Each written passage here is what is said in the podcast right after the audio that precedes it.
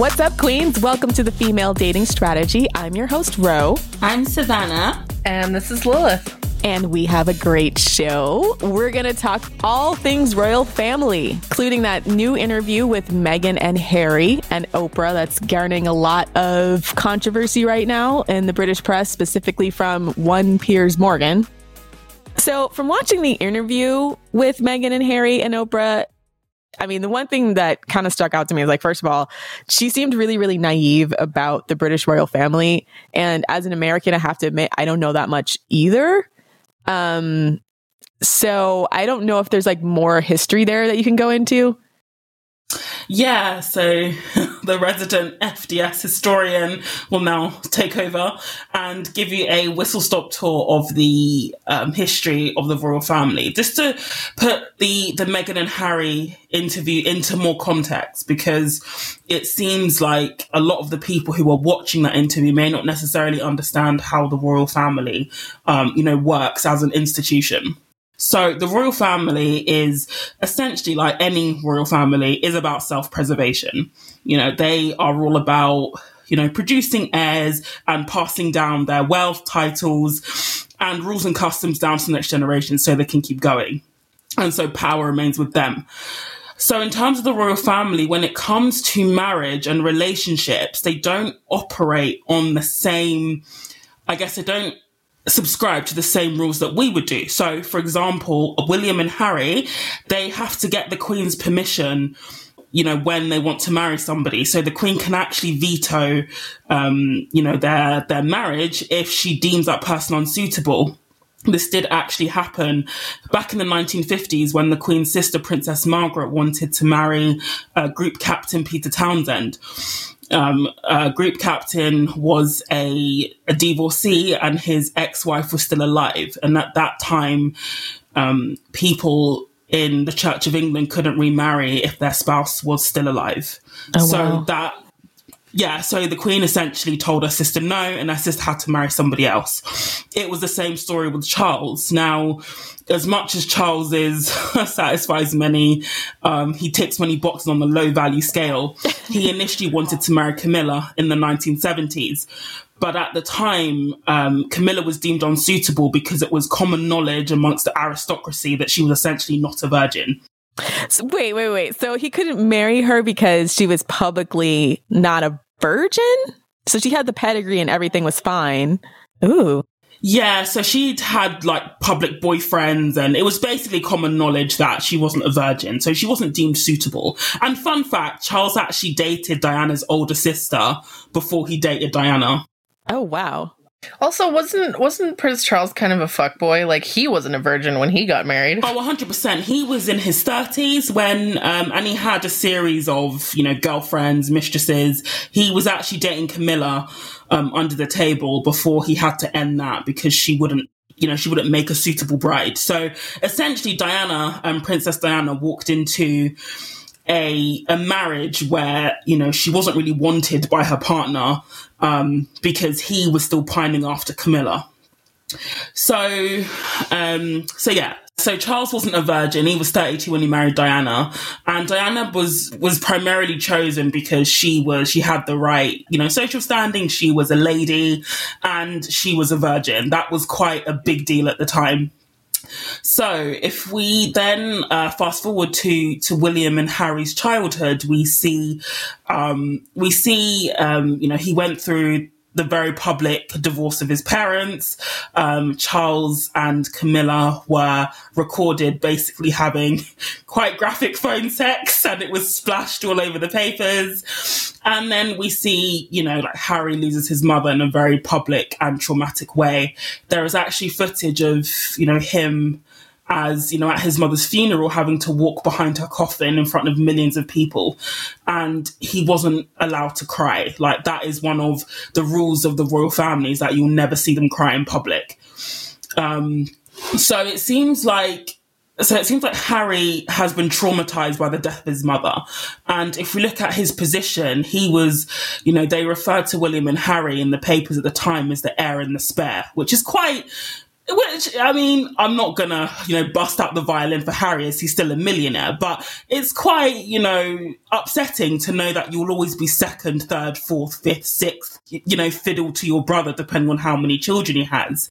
And Princess Diana always used to say that she, you know, she would always give Harry a bit more attention when they were boys because she said William will one day be king and he will have all the attention and adulation and adoration um, you know, but Harry, you know, won't. And we see this when he starts to become a young man, he sort of goes off the rails. So he was seen, you know, dressing up as a Nazi. Wait, what? Harry dressed up as a Nazi? What? Yeah, I was going to ask about that because that, and he was an American when he did that, wasn't he? Yeah, I think he went through a phase from like 2002 to about 2008 where he just went off the rails. Like he called one of his, because he served in the army um, and he called another soldier like a racial slur.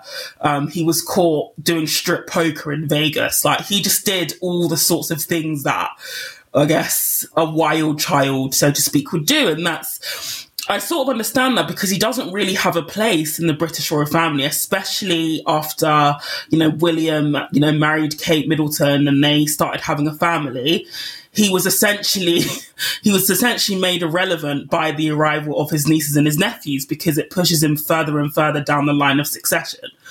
So we see Harry sort of having an existential crisis almost, and then comes along, you know, Meghan Markle. Now, from the interview, I 100% agree with Reaux that she comes across as very naive about how the royal family works. To, naive to the point where I struggled to believe at first that she didn't Google him at all. I was like, how do you not Google somebody in 2020 or whenever they got together 2018 do you know what i mean? I mean and the thing is he could have easily have been like prince naveen and princess and the frog have no money. Like you would just want to google just to make sure that he is who he says he is. So yeah. I mean well she said they had mutual friends and those mutual friends vouched for him. I could see it being like especially of the celebrity classes that they understand the tabloids right nonsense all the time. So I would have believed her more if she said, Oh, I did Google him, but I didn't believe any of these things or I didn't completely understand. Because what she did say, she didn't completely understand the firm or the job because there's not really, uh, uh, there's there's the British royal family's public image, and then behind the scenes, which is not necessarily as publicly well known, especially not to Americans.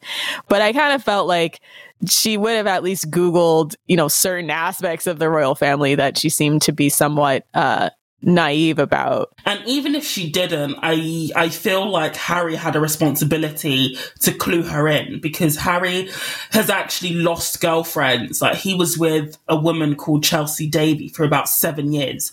She ended up leaving him because she couldn't handle being a royal or the the potential of being a royal. Um, she was like, nah, I'm out. Like, cause it's a very, very restrictive life. It's not like Disney. Um, you can't even go and see your par- if you marry into them, you can't even go and see your parents when you want. They have to, it has to all be, you know, pre-planned, pre-arranged, um, pre-authorized. You don't really have a say in what clothes you wear or how you present yourself. Uh, well, she she did mention, or Meghan did mention about like wanting to go to the hospital or just wanting to just leave to go somewhere, and it being like a huge ordeal. You can't just leave the royal family to go to the grocery store or something like that. It's a massive undertaking every time, a, a massive undertaking and public PR job every time you're in the public. So I don't know to the extent that she was a, aware of that. Is I think what she was trying to say. And yeah, and Harry should have clued her in because she even said that she didn't really know that she was supposed to curtsy or how to curtsy. And then Harry had to teach her minutes before meeting the queen. The thing is, as American, I think we don't necessarily take the royal monarchy seriously, especially since obviously we broke off 250 years ago because we were like, fuck your figgy pudding ass monarchy. so uh, she probably didn't think all the formalities were like real.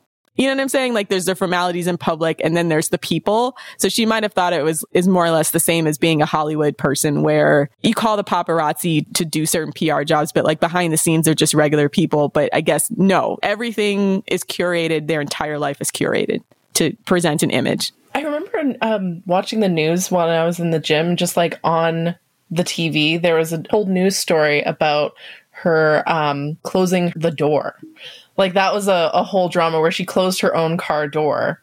And apparently this is bad because, you know, when you're a royal, you have a servant close the door for you. And so the fact that she just got out of the car and slammed the door shut on her own was like a controversy. I remember thinking to myself, like, what the fuck? Who cares? Why why is this still a rule in 2020 and you know there was a huge like you know when there's a royal baby uh, literally hours after the birth kate middleton is all you know made up hair done and she's holding the baby on the steps even though she's she's literally had her vagina ripped apart by um you know a labor and delivery. Um i remember that it was a massive massive deal when harry and meghan just refused to do that.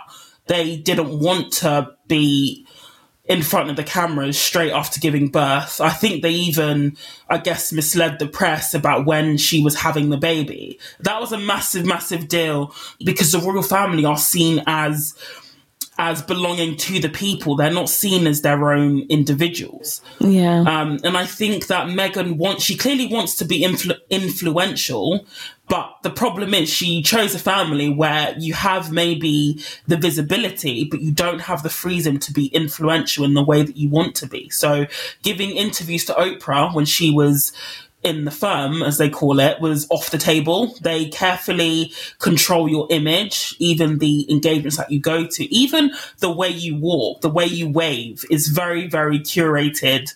Um, you can't just be like waving anyhow, you have to wave in a certain way. So she claimed too that there was no royal family training either when she came in. She was saying that nobody taught her how to do anything. Now, the British press dug up some old articles where allegedly there was like a person in charge of uh, giving Meghan royal training. So again, what's fact and what's fiction on here? Maybe they gave her very cursory stuff and then she felt like it wasn't adequate enough. But yeah, she was saying about how she didn't know how she was supposed to sit. And that was one of the, her first public outings with the queen. And she was sitting next to the queen and people were criticizing the way she sat. If you don't grow up in the culture and, and, and America is sort of famously informal, I don't know that we have I mean, we, a stiff handshake is probably the, the extent of our formalities, even with our president. I mean, especially with someone like Trump, for example. I, we, we don't really uh, have a I want to say, do we have like a genteel class or something like that? I guess is the way to describe it. I don't think that we do. Yeah, I think you do, but they just sort of don't get. Uh, they're not like interesting enough to show up in the media most of the time. Like there's the old money Americans, you know, the wasps and stuff. But see, our millionaires and our billionaires always dress down. That's kind of actually what they're famous for. Some of the old money people, they always dress, you know, in flannel shirts. Uh, Steve Jobs was famous for his black turtleneck you wouldn't necessarily know who's very, very wealthy by looking at them. And in fact, it's actually kind of funny because the lower you are on the economic line in the United States, the more conspicuous consumption is appealing versus like the very wealthy people go out of their way to not be conspicuously consumptive, except for their kids who like to stunt on the gram. But like the old, like the old, old money people, right? They don't really it's the difference between the Hiltons and then Paris Hilton, right? Paris Hilton was kind of famous for being decadent and flaunting her wealth all the time, but the Hiltons behind the scenes were very subdued and they didn't like the, the fact that Paris was doing that. So, you know, going, you know, back to the interview. So, and I'm not really surprised that you know, Meghan felt she was so un- unprepared for it because they announced their engagement in November 2017. They were married by May 2018. So that's probably about six, seven months to, and it's not even just a royal life. It's, you know, moving to another country. Basically, I guess she shut down all her social media accounts. Um, she came to a different country, had to start the citizenship process, which, by the way, the British citizenship process is not an easy one um, and also, you know, try to navigate her way through this institution. So I'm not really surprised that she found herself, you know, very, very woefully underprepared. Um, and then she became pregnant very, very quickly as well. By um, the autumn of that year, or the fall, as Americans say, um, she was pregnant with her first child. So the, the thing about that too is I feel like the media was trying to spin the narrative that Meghan had manipulated Harry into all this and like in that short timeline. But it definitely seems like it was mutual, like he needed an escape route. And then furthermore, he probably wanted to get her on board before she really realized what she was getting into. Yeah, uh, you know, I completely agree. And Harry has always had a very difficult relationship with um, I guess the royal family, especially after his mum passed away. Um, I, uh, you know, his his relationship with his brother, like him and William, used to be really, really close. Um, even after William married Kate, they used to share a household. So a royal household is like you share basically like the same like servants and and whatnot. They had the same. Like I think Harry even lived with them for some time. Yeah. Um, that relationship was clearly broken down. Funny was that pap stroll from William the next day after the interview? Whose moms did they find in like the full African dress and long box braids? And he's like, I'm not a racist. And I'm like, what? Where did you find this woman? Here's the thing with William and Kate, right? This is something I've noticed. When they like want to do something that is controversial, like going on holiday for a month, or after this, you know, when Meghan said, actually, Kate was the one who made me cry, not the other way around, they do this massive publicity tour. And it's so, because like we've literally not seen them in public for about a year. Then all of a sudden they're, they're posing for pictures with black people. Like you can tell they're, you can tell they're stock issued black people. you can tell their PR machine is literally like, you know, must prove not racist. But I'm like, who was the woman? Who is she? Did they just snatch her off the street? Like, hey, do you want to help us take a picture here? Like, someone come grab their auntie because. and it's also disingenuous because you can literally see them in um, a non-Western country where they are, you know, sitting on thrones that are being held up by black people. Right. and it's like these images don't compute. Like you're saying we're not racist, but it's like there was a, a, a, tweet where they said, uh, How are you going to be responsible for 65 worldwide independence days and then be like, We're not racist? I mean, including ours over here in the States. And you know, you know, William says his family's not racist, but Prince Philip has been known to say some very, very racist stuff. But everybody just laughs off as, "Oh dear, old Philip again." But he said some really, really offensive stuff about you know Chinese people, um, but people just laugh it off. But it's not funny. I, I did watch like the season one of The Crown, and there's the one scene where she's on tour or whatever in some some African country, and she says, um the speech, I don't know what it is, but there's just the line of like, oh, these savages are now under our protection, no, or whatever. And it was just like so fucking painful to listen to. Did not age well. you know, like he said to a group of British students during a trip to China, if you stay here much longer, you'll all be slitty eyed. And everyone laughed. Wow. I'm not like, he's just said so you know, when, you know, William's like, oh, my family's not racist, I'm just like, sure, pal. Yeah, they're like, oh, it's just just our racist old grandpa, like, you know, crazy old Philip. You don't have to listen to him, whatever. Like, he's set in his ways. And it seemed like they were concerned about the baby's skin color, too. Since they're all optics, they probably had to be completely panicking that the child might come out brown, right? Between Meghan and Harry. So who do you, who do you think said the comment? It was probably all of them, to be honest with you. I, I don't even believe it was one person. I mean, Harry's kind of he's kind of narrowed down the suspects, so it's not the Queen or Philip. I mean, I can kind of believe it might be Philip actually, based on what he said. Um, so, but the general like feeling in the UK, at least amongst my friends, is that it's, it's William. It's William. What? yeah, that's why he came out with someone's mom the, the next day. He found his government issued black person to do the pap stroll with. And he said it so unconvincingly. The the reporter asked him, you know, um, he was like, "Oh, my family's not racist," just casually, just walking. So, but yeah, I think you know, with Meghan, I. Uh, I just can't. I think the sticking point for me with her is that if she truly went into this completely blind, like that is gross negligence to yourself. But then she also said that her British friends, um, you know, warned her about the press. They said Harry's great, but the press will destroy you, and she just didn't listen.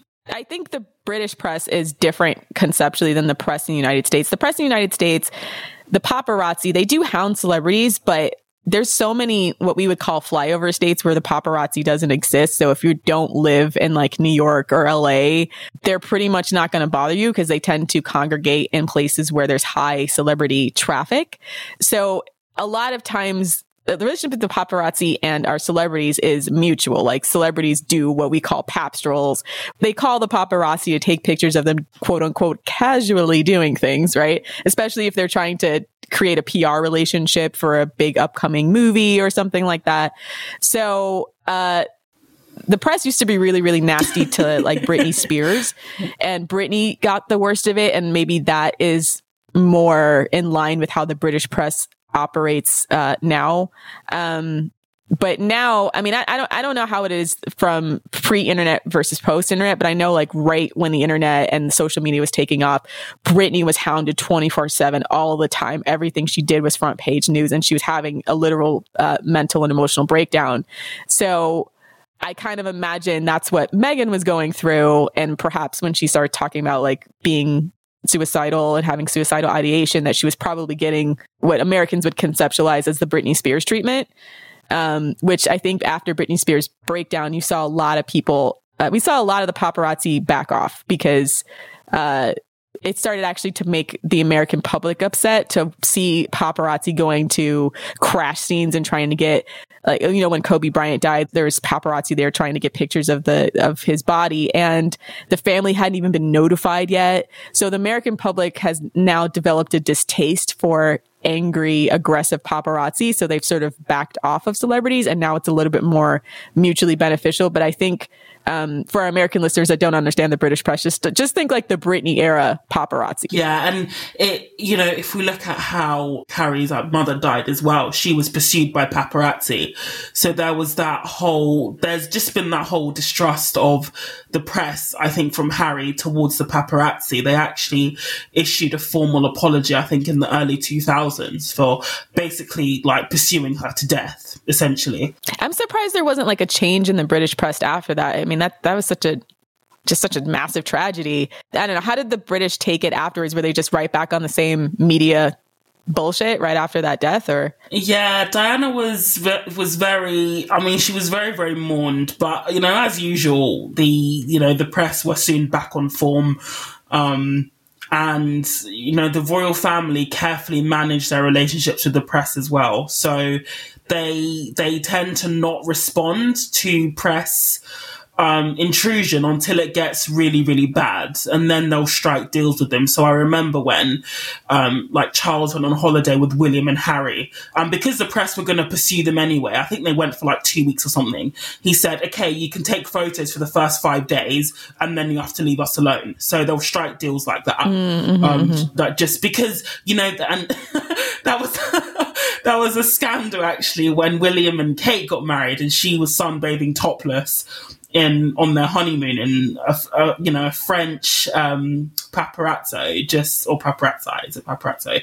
Essentially um, you know he managed to get a picture of her like topless and published it in the French in the French magazines. And the royal family were furious about it but there wasn't really much they could do there because it was published in France. But but British newspapers refused to publish the photo. So they have a very precarious relationship I would say with the press. Um, but again, Meghan wasn't to know the dynamics. And, you know, I will admit in the beginning, you know, Meghan was quite well received by majority of the press. She was seen as a breath of fresh air, the first, you know, biracial, um, like royal essentially. Um, you know, their wedding was really nice. It was nice to watch. They had a very different wedding. The wedding was interesting too because yeah, they had they had a black American preacher do was it the officiation actually? Um, so I remember that being very jarring to see this old, old, old institution and then see like a, a dose of Southern American like baptism put in there. Yeah. And he, and I remember when he was ranting about, I think like basically racism and colonialism and the Queen and the royal family were just sitting there like, okay, yeah. Care. He did not care. Like he was just speaking his truth. When else was he going to get that opportunity? I mean, but that's America, right? It was also like when Donald Trump, when he came to visit and he walked in front of the Queen, the press had a meltdown because nobody walks in front of the Queen in this country. She is the first person. But Donald Trump clearly didn't, didn't care. Like he left this old lady in the dust. When he Again, we do not respect your tea and crumpet ass America.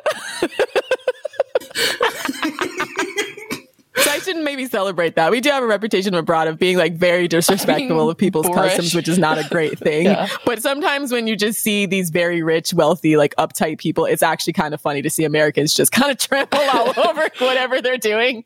so you know when you know Meghan and Harry were saying that you know she was getting too popular and they were threatened by that it kind of took me back to the days of Princess Diana where you know you know when, when Charles when they would go out on joint engagements people would be like we want to see Diana to Charles so basically we don't want to see you and technically he was as Prince of Wales he was in order of precedence, he came first, but not to the people. And similarly, like, you know, when Meghan went out with the Queen, um, I remember a, a woman in the crowd was like, to the Queen, can you give these flowers to Meghan? Oh, no. like, you don't say that. You don't Oh, that was the beginning of the problem then. That right there, that was the beginning of the end.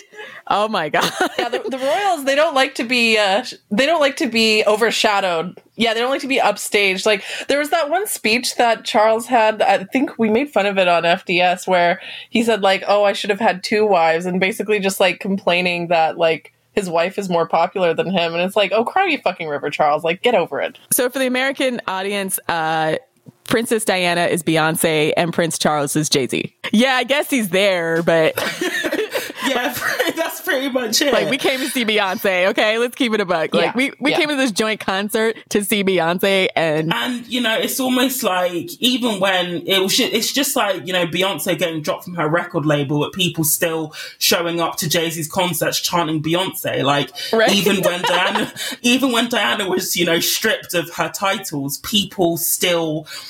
I guess incorrectly called her Princess Diana because she's not a princess in her own right. But she's even now like um like Camilla, she's you know technically Princess of Wales, but she dares not use that title. She calls herself Duchess of Cornwall because the Princess of Wales title is very much still associated with Diana, even though she's been um you know dead for the past 27, 20, 25 years. You know, it's such a strong association between um, and I'm not sure if anyone will ever hold the Princess of Wales title again after Diana to be honest because Yeah. you know people just associate that title with her now. And what's the significance of the titles too? Because I know she was uh, Meghan was upset about uh, Archie not being given a title, which she said was uh, essentially his birthright. So this part of the interview, I had to dig into my royal history knowledge here. It sort of exposed like Meghan's, you know, naivety. So the reason why Archie didn't get a title was due to a letters patent, which basically like letters patent is basically a law made by the monarch without passing through like parliament. So basically, if they want to do something, they can just write like letters patent and it shall be done, sort of thing. So in 1917, um, during the First World War, the British royal family basically wanted to save money. So they did that by limiting, you know, who could um, be, you know, Her Royal Highness Prince or Princess of the United Kingdom. Um, so they don't have to pay for so many people because if you're HRH, you are entitled to, I think, an allowance and security. Um, so they limited it to the children of the monarch and the grandchildren of a monarch. So, in actual fact, um, Archie would that he wouldn't have been entitled to the, the the title of prince until Charles became king. The Queen could change that if she wanted to, but I mean that's a separate issue if she was actually going to. But but yeah, that was essentially the reason why he wasn't automatically afforded the title of prince. But didn't she change it for some other kids or something? Yeah, she changed it for William's children, so she can. Ah, okay. I mean, so she can change it, but the way Meghan was talking in the interview, she was making out like he was automatically entitled to it, and they just didn't give it to him, which wasn't like quite the case. But again, Harry should have clued her up on all this. Harry knows this, or should know this. I think he wanted out, and I think he was just kind of using her. See, so this actually, I think, gives it so much more color because, like, my initial reaction to the interview was more or less Meghan was talking about something that was happening in the in the royal family, and it just seemed like she was completely out there by herself, and it also just seemed like she she was clearly insulted by a lot of things that the royal family did. And it doesn't seem like Harry assuaged her that much. It seems like he kind of egged her on and then when they made their Megxit, it was like, yes, I'm out, right? So they he finally had an out in Meghan. and so he just sort of it almost seems like he was amplifying her stress about the whole situation. Yeah, definitely. And it feels like Harry is sort of I don't want to say using Meghan, but he's he's sort of, you know, I think even though he's broken away from the family, as, you know, someone born into that, he still feels constrained by the rules and customs that you don't publicly badmouth, you know, you know, uh, basically other members of the family. But Meghan, because she doesn't come from that background, she's clearly more comfortable doing that. So he's happy for her to be the mouthpiece and essentially bare her soul.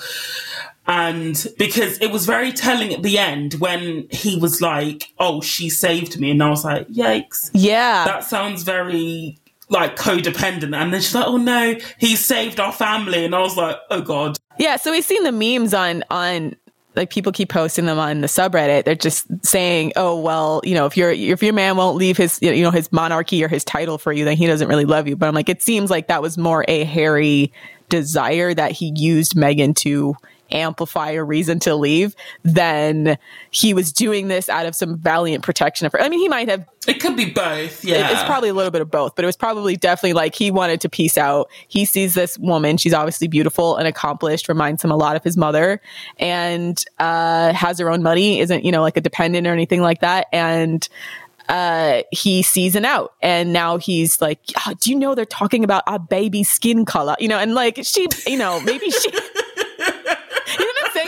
see him being a gossipy, oh my God, you know, like really playing it up. She just seems so insulted by everything. Like she was just shocked at everything. And Harry didn't really seem like he was talking down her concerns about it at all in the way that you've now explained to us, right? Especially since she got all of all of her information from him. And even still, like you know, the letters patent 1917 is just a quick Google away. But I honestly think, like you said, Meghan was like, "All right, she's not going to get a title," and then Harry was like, "Wow, really?" Just looking shocked Pikachu face, knowing full well that you know the reason why some of his cousins don't have titles either. You know, that's that's the reason why some of his cousins don't have titles. Like, see, this makes me feel bad for Meghan too because it seems, yeah, he's letting her take. Well, the way again, the way the British press and the press was spinning it is like she's like this evil succubus and has no respect for the monarchy, and it doesn't seem like it seems like she she's like a lot of people, which they go to an institution and they're very idealistic and they think I'm gonna, you know, you can use me to be the bridge to the future, and she finds out that the old guard and you know uh, is the way we do things. Here's all this red ta- tape. This is how things are always done. You'll find similar things like that in America, especially in our government and, you know, certain corp, like long standing corporations that there's just a, an entrenched old guard that has a visceral, uh, negative reaction to anything new.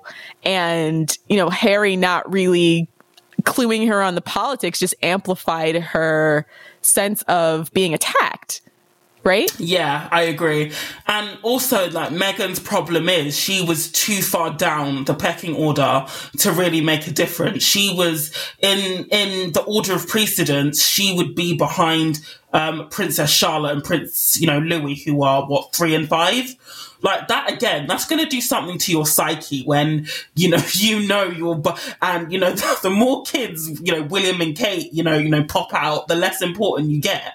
So, you know, she was really, really far down. Like, I, I, don't know how Americans, you know, see it, but they saw it as she's marrying a prince. She's going to be a princess. Um, and it wasn't like that at all. I gotta be honest, like, I don't understand anything about British royal family titles except for the, like, obviously king and queen in the first line of succession. And I think that's probably most Americans because we don't learn anything about again, like most, like most former colonies, only thing we learned about the British is more or less that we broke away from them and they sucked and we dumped all their shitty ass tea in a harbor once.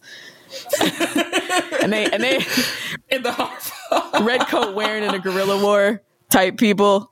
I mean, I mean, I mean, but Meghan isn't even a princess in her own right. She can't even, if she is to use the title of princess, it would be like Princess Henry, which is Harry's full name. She can't. She's not Princess Meghan. So, his the I didn't even know his name was Henry. Learning new things every day. No clue. Because normally a mid, um, a nickname is meant to be shorter than your actual name, but it's not. But yeah, he's Prince Henry. I didn't even know. I didn't even know their last name was Windsor till recently. I was like, oh, is that where Windsor tie comes from?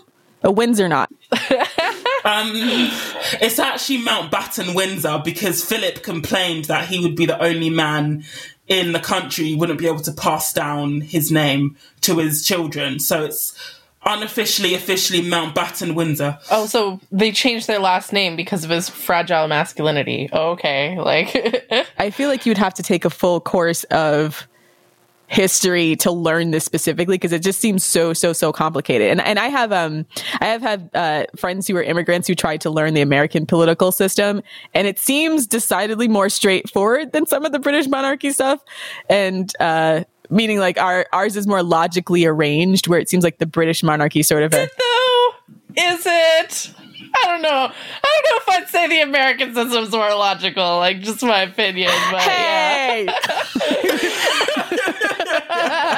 well, like, I guess if you look at it in the in the idea of okay, they didn't want to live in a monarchy anymore, and we created all these states. And how do you govern a bunch of states? Well, we have two. We have three branches of government: legislative, executive, and judicial. And then we have uh, the Congress, which uh, represents the states. You know, both based on population Girl, and then I know all this stuff, okay? But okay, but still, right. like, but is it less complicated than the British system? Probably, yeah. Like the, all the all the nobility, monarchy, all that stuff. I don't know. I'm like so like I'm so beyond that. Like I'm I don't know. Like can you know Queen Elizabeth's still technically the the head of state in Canada, and like no one gives a shit about her. Okay, like just we see a, we see a picture of her at the front of all of our boats, and that's it. Okay, that's that's the only time I have to think about Queen Elizabeth is when I take a ferry. Okay. So that is the background, and and I know, um, you know, people who have worked for the royals in their households. Um, and and they often say that when they fall out, like clearly William and Harry have, they just don't talk to each other. They talk through their representatives who then twist stuff around, and then it just adds to the drama. They literally just cut each other off mm. um, and just don't speak. I mean, a lot of people have dysfunctional families. It, you just amplify it with money and power, and yeah, and publicity as well. I thought the Oprah publicity, um, yeah. But yeah, I think you know, and especially on the subreddit when people are like, Harry and Meghan, high value couple. I just think they're not playing by the same rules as we do because they can't, you know? And I think yeah. everyone just sees Harry as a prince. It will be fantastic like Disney, but it's really not. Like the royal family, I think overall, let's, if we're, you know, I think they're a low value institution if you look at them as a whole. Like, you know, they've got. Hey, hey, hey, this little country with 50 states agrees. I mean, if you look at it, the fact that they've gained their wealth through exploiting the non West, that they yeah. essentially prioritize males over over females. It's it's very the fact that you can't get married unless you're a freaking virgin. Like, what is that? yeah, that's crazy. But only the women. Yeah, I think they have gotten rid of that now. But Diana was the last one. But she had, I think she had to have like an exam to prove that she was a virgin. Something Ew. crazy like that. Ooh, um, that's barbaric. And yeah, and the fact that it's normal for the Prince of Wales, you know, to have a mistress. So Charles having a mistress was not actually, and it was really weird because his, um, like one of his ancestors, Edward the seventh, I think, his mistress was Camilla's ancestor. yeah, yeah, I read that. So they actually. um, but it's normal, and you know, Games of Thronesy in here. exactly. So it's a very, and they're not playing by the same rules. And I think it needs a lot of context. So when, you know, women say Harry and Meghan, he gave up, like you said, I think Harry wanted an out and Meghan kind of pushed him out the door. Yeah, because he's he's he's kind of letting her take a, a big portion of the blame for him leaving. And I'm a little bit scared that if they get divorced, he's going to fully throw her under the bus now. Yeah, agreed, agreed. Um, so it's not always. We got your back, Meghan. Don't worry about it. but I mean, speaking of Meghan and her treatment by the press, there is one like you know monumental, as we say on FDS, scrote in all this, and that is Piers Morgan. Right. Um, you know, Piers Morgan is a is a British broadcaster who has publicly um, consistently attacked Meghan pretty much ever since she's joined the royal family. And this is by his own admission because she went they went out together for drinks in London um, just before she met Harry and she never texted him back and he's clearly so wounded that any opportunity to attack her he will take it the final straw that broke the camel's back was when he said on um, on Good Morning Britain which is a um, a news show in the UK that he basically thought she was making up um, being suicidal and the reason why that was, it wasn't because of what he said was so egregious. It was because um, the broadcaster ITV were running an anti suicide campaign at the time. And that was what finally pushed him out the door. But he still stands by everything that he said, that he doesn't believe her, that he sees her as, oh my God. you know, tarnishing the poor queen. Think of poor Philip in hospital. The guy's 99. Like, he's gonna have health problems. And do you know what I mean? If he can survive his eldest son having phone sex with his mistress, if he can survive Prince Andrew almost admitting that he slept with underage girls, he can survive this as well. Right. Yeah. Let's not forget about Prince Andrew and the completely disproportional reaction to him. Prince Andrew the pedophile. Yeah. No, there, it's not even alleged. There's pictures, right? She, he's been directly accused by a lot of the women who came forward during the Epstein trials. And there's pictures of him uh, with the accusers. So and he's trying and he's trying to do the whole plausible deniability. I don't recall that, you know, when Ridiculous. so they can't say I'm lying, but I'm not going to admit it, sort of thing. Like it was just a complete car crash interview when he was interviewed by by Emily Maitlis, who is an awesome journalist, by the way, and she was asking him about his association with Jeffrey Epstein. I think I think for me, the cherry on the bullshit cake in that interview was when he was like, you know, why did you go to Jeffrey Epstein's house when after he'd been convicted, he so he flew to New York and stayed in, you know, with Epstein in his house. And as the son of a monarch, he can actually stay at any embassy. So the New York embassy was down the road from Epstein's house. And he was like, I thought it would be honorable to break up the friendship in person. So I was like, Do you not have a phone? Just pick up your phone, say we are done, drop the phone, block his number, don't talk to him again. Like, why would you fly all the way to New York to tell someone you don't want to speak to them anymore. and then stay at their house. That is like a an evidence shredding party that definitely happened there. Okay, like they definitely got together and were like, okay, let's uh, let's let's let's see what we can cover up. See see what kind of damage management we can get into right now. you know? And it's interesting that Meghan is seen as destroying the monarchy for speaking what is, you know, her truth. But Andrew, it was, okay, he's going to retire now, but we're still paying for him sort of situation. Um, it just beggars belief, really. I mean, she's a woman, so she's going to get more blamed than the man, and she's also an outsider. So, you know, they're going to protect their own. Oh, another thing. This is might be a bit of a tangent, but I also just want to point out that um, all monarchies are inbred. It's true. It's true. Like like Elizabeth, Elizabeth and Philip are cousins. They're cousins, in yeah. about three different ways. Yeah, on like three different ways. They're they're cousins three times over. Okay, like the thing with, that I don't like. This is what I don't like about monarchy. Okay, is they're actually more closely related to each other. Like the the monarchy of like Greece and the monarchy of England and you know Denmark and Sweden and the rest. They're all more closely related to each other than they are to the people that they rule. And so you know, of course, they have a vested interest in protecting their own. Yeah, it's about self preservation. They want to preserve their own system that benefits them. They are have no interest whatsoever or relation whatsoever to the people that they govern. No, absolutely. I think actually, well, actually, Charles's generation were the first like Brits to not marry their, basically marry their cousin. gross. We have those here, but we don't make them into political figures. Yeah, the cousin fuckers of America and Canada are all poor, low class. Like the cousin fuckers in Europe are all rich people. So it's just a different it's a different culture. Yeah, there's also what what is it, King Charles or whatever of uh, of Spain of the Habsburgs. He was so so inbred that he had like he was just a broken human. The Habsburg jaw, like just through and through. He was like mentally fucked up, physically fucked up, couldn't get a boner.